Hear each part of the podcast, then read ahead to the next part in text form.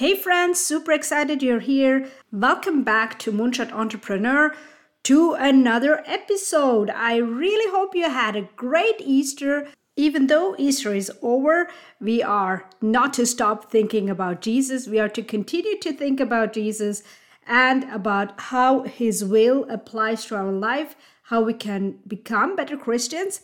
And so today's episode is for all of you because we are going to look at a very important question. So, welcome to episode number 16 Easter Special Is It Sinful to Accumulate Money? aka investing and saving, etc. I can't wait to look into this with you. Let's get going.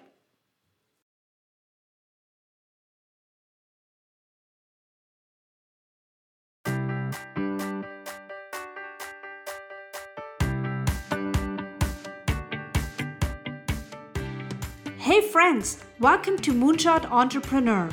This is the place where we partner with God to build His custom design calling for our life. In this podcast, you'll get laser focused on aligning your life with God and you will learn the strategies to implement true change.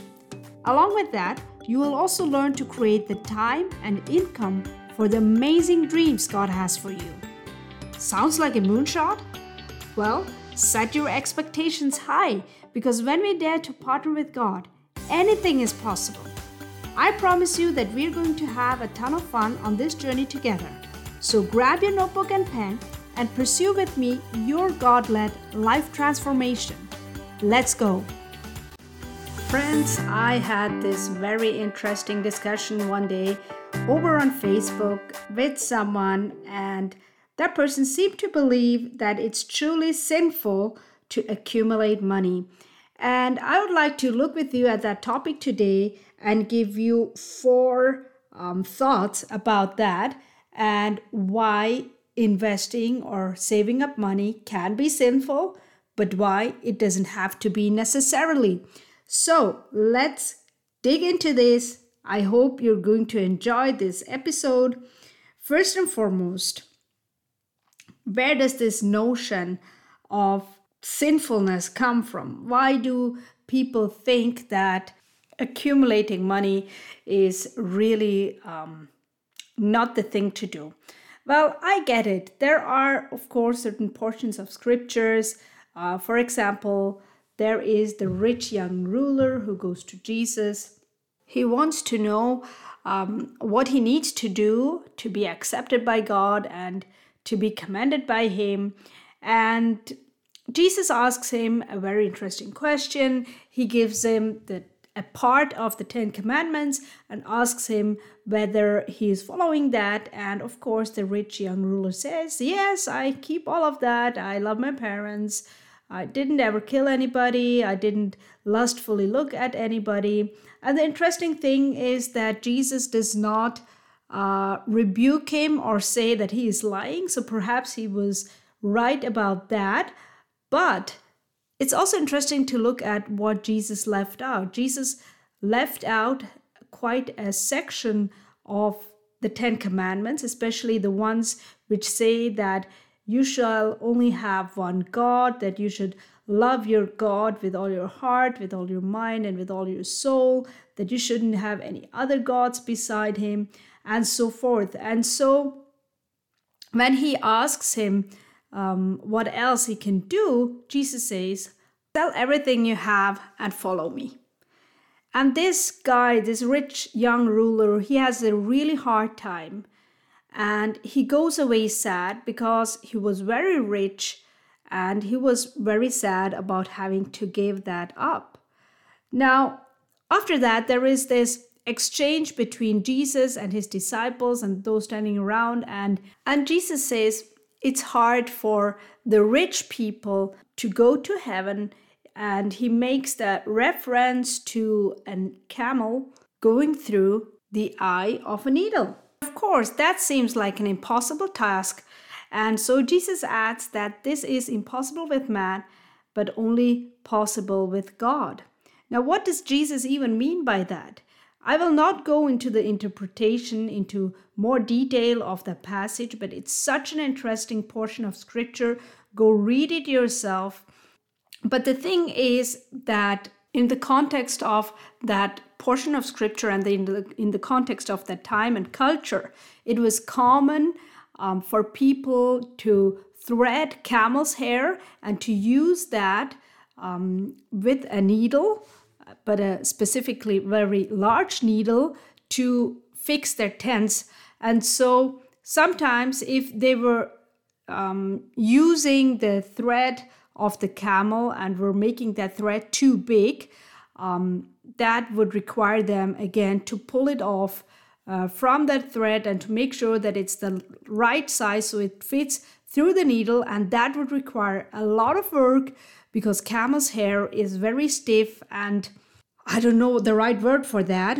I think it's it's just very stiff and unruly. In short, he was actually saying that if it is standing in the way of you getting to heaven, you should definitely get rid of it.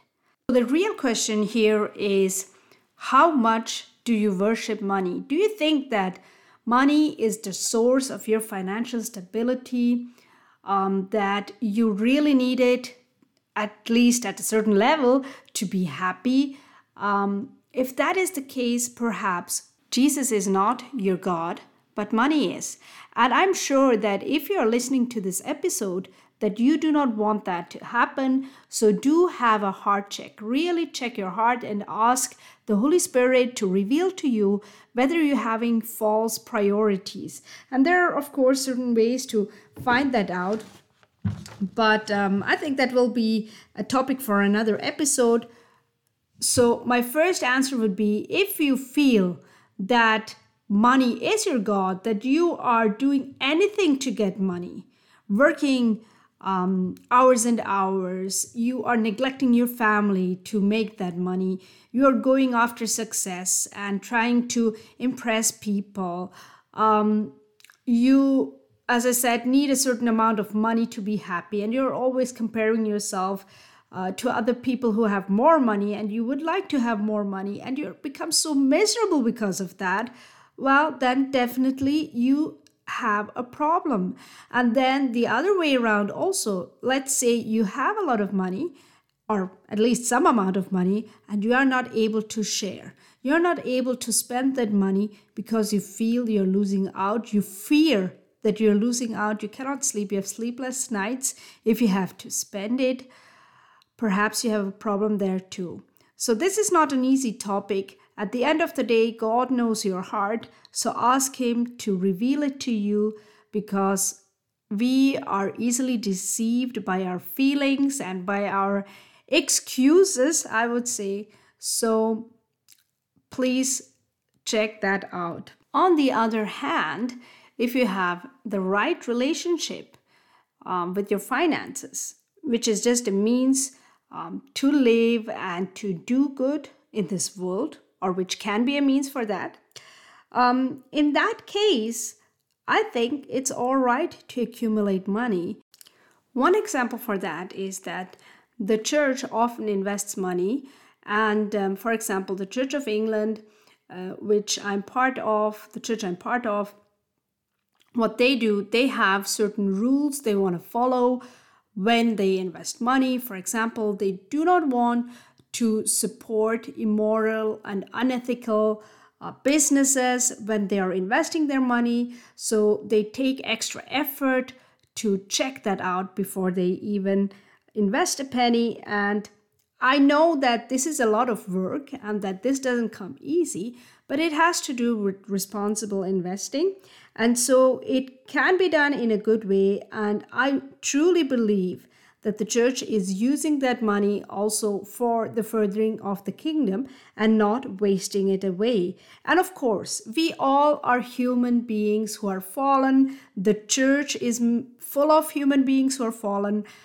There can be mistakes in the way money is allocated, but in general, I can stand behind the church and I have the feeling that um, the right actions and the right uh, measures are taken to ensure a responsible way of using and investing money. And that brings me straight to the second reason why I think it's okay to accumulate money if you have the right heart and the right mindset, um, if you are accumulating money, that also gives you more wiggle room to share it with those who are struggling and to share it with those who are in need. We know that wars are going on in this world. We know about famines, we know about neighbors who are struggling, we know that about domestic abuse and kids coming from really terrible situations and money doesn't solve all problems, but at the end of the day,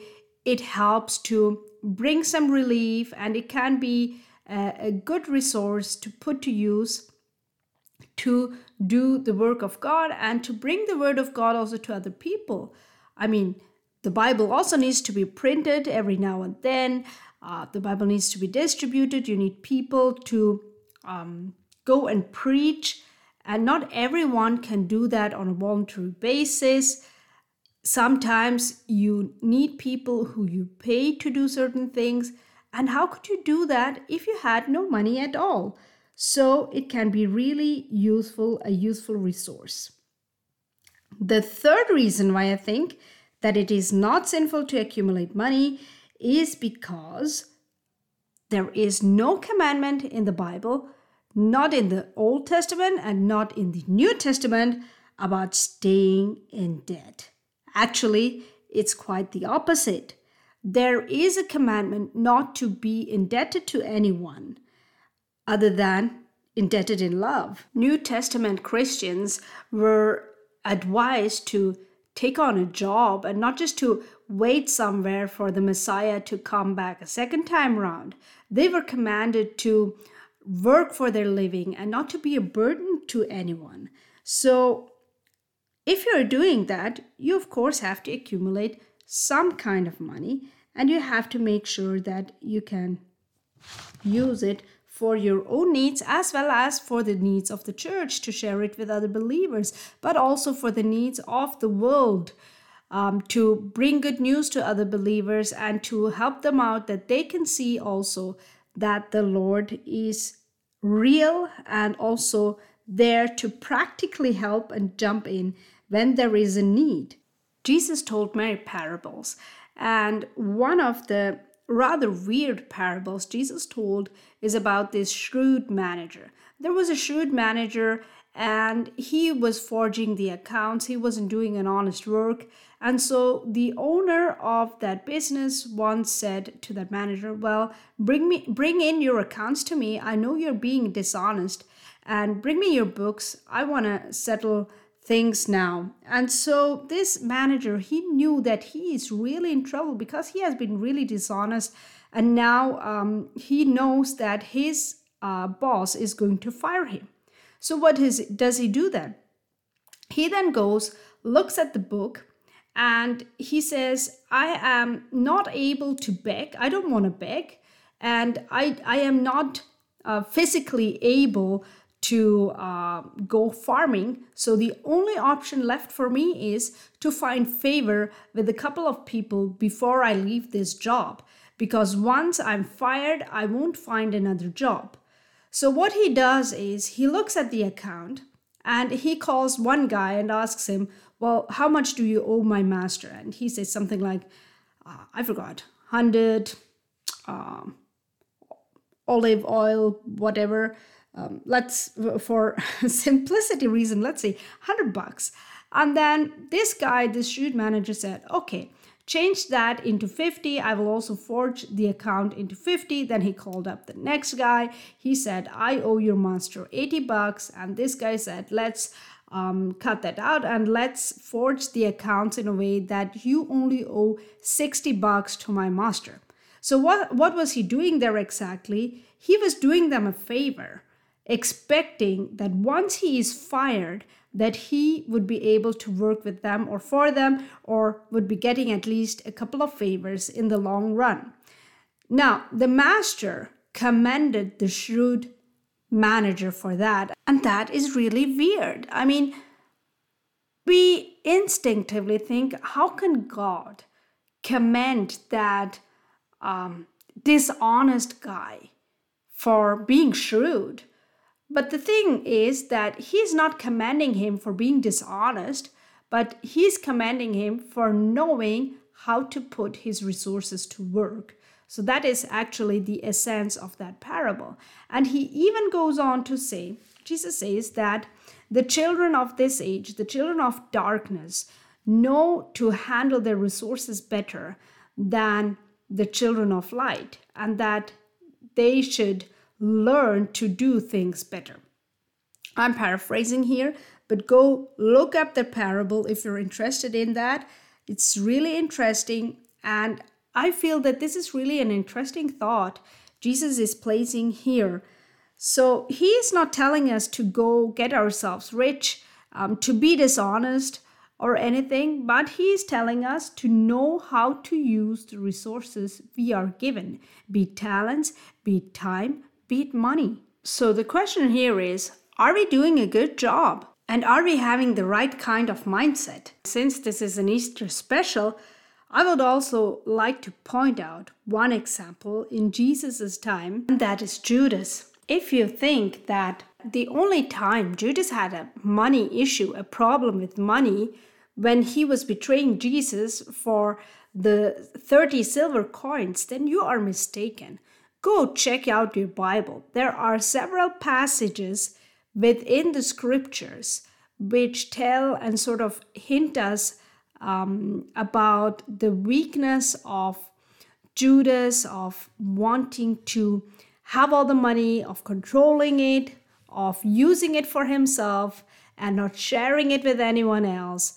There is this particular passage where a woman comes with an alabaster jar of oil and pours that over Jesus and Judas is especially indignant about that, and he says, Well, this was such a wasteful thing to do. You could have used this money to help the poor. And our first thought might be, Wow, Judas is this great guy.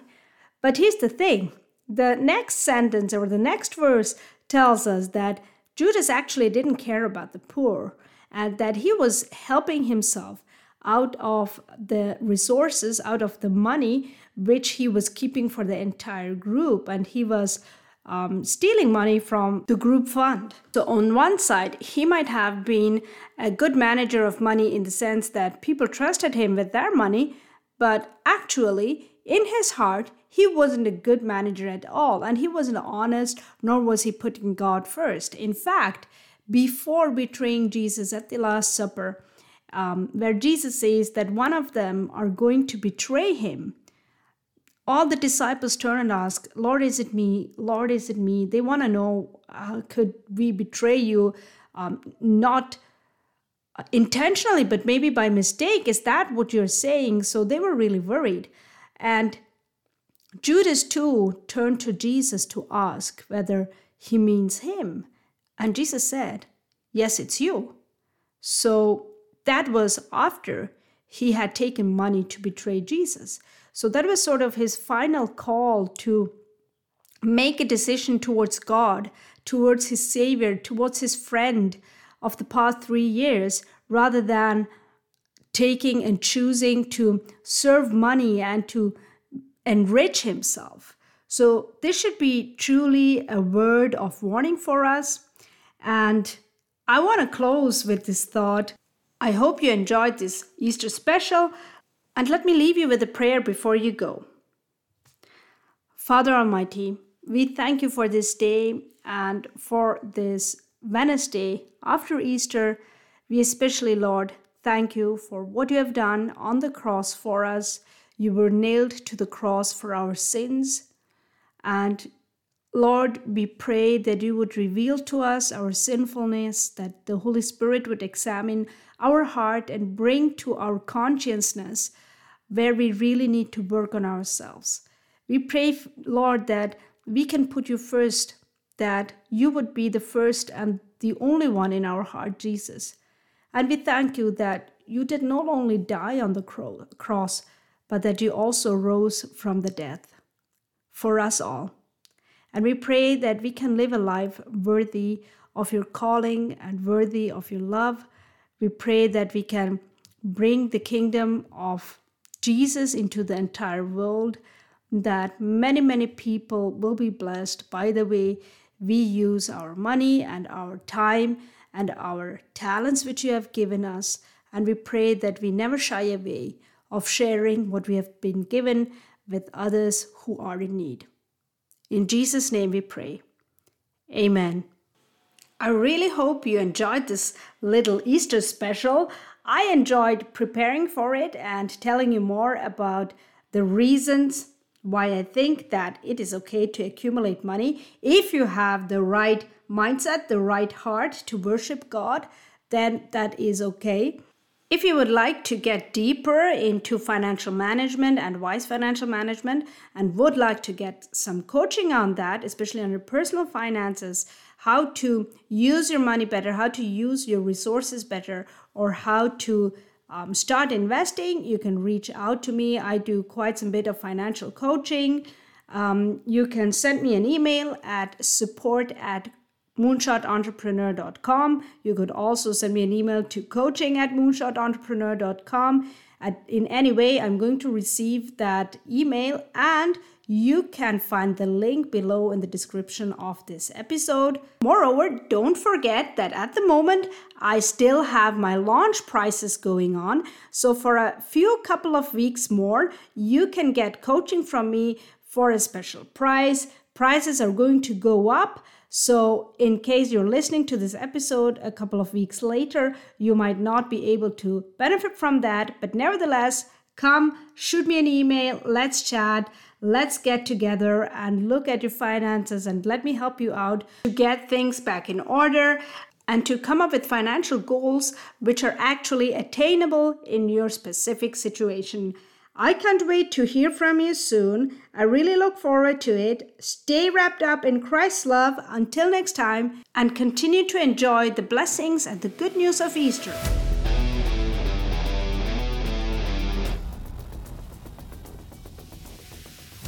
Real quick before you go, if this podcast blessed you in some way, the number one way you can thank me is by leaving me a written review for the show over on Apple Podcast. I seriously am lit up every time I hear from you guys. So if this show has impacted your life in some way, just let me know about it. And here's the second thing you can do take a screenshot of this episode or of your review and go share it over on Facebook and tag me. God bless as you dare to make the change.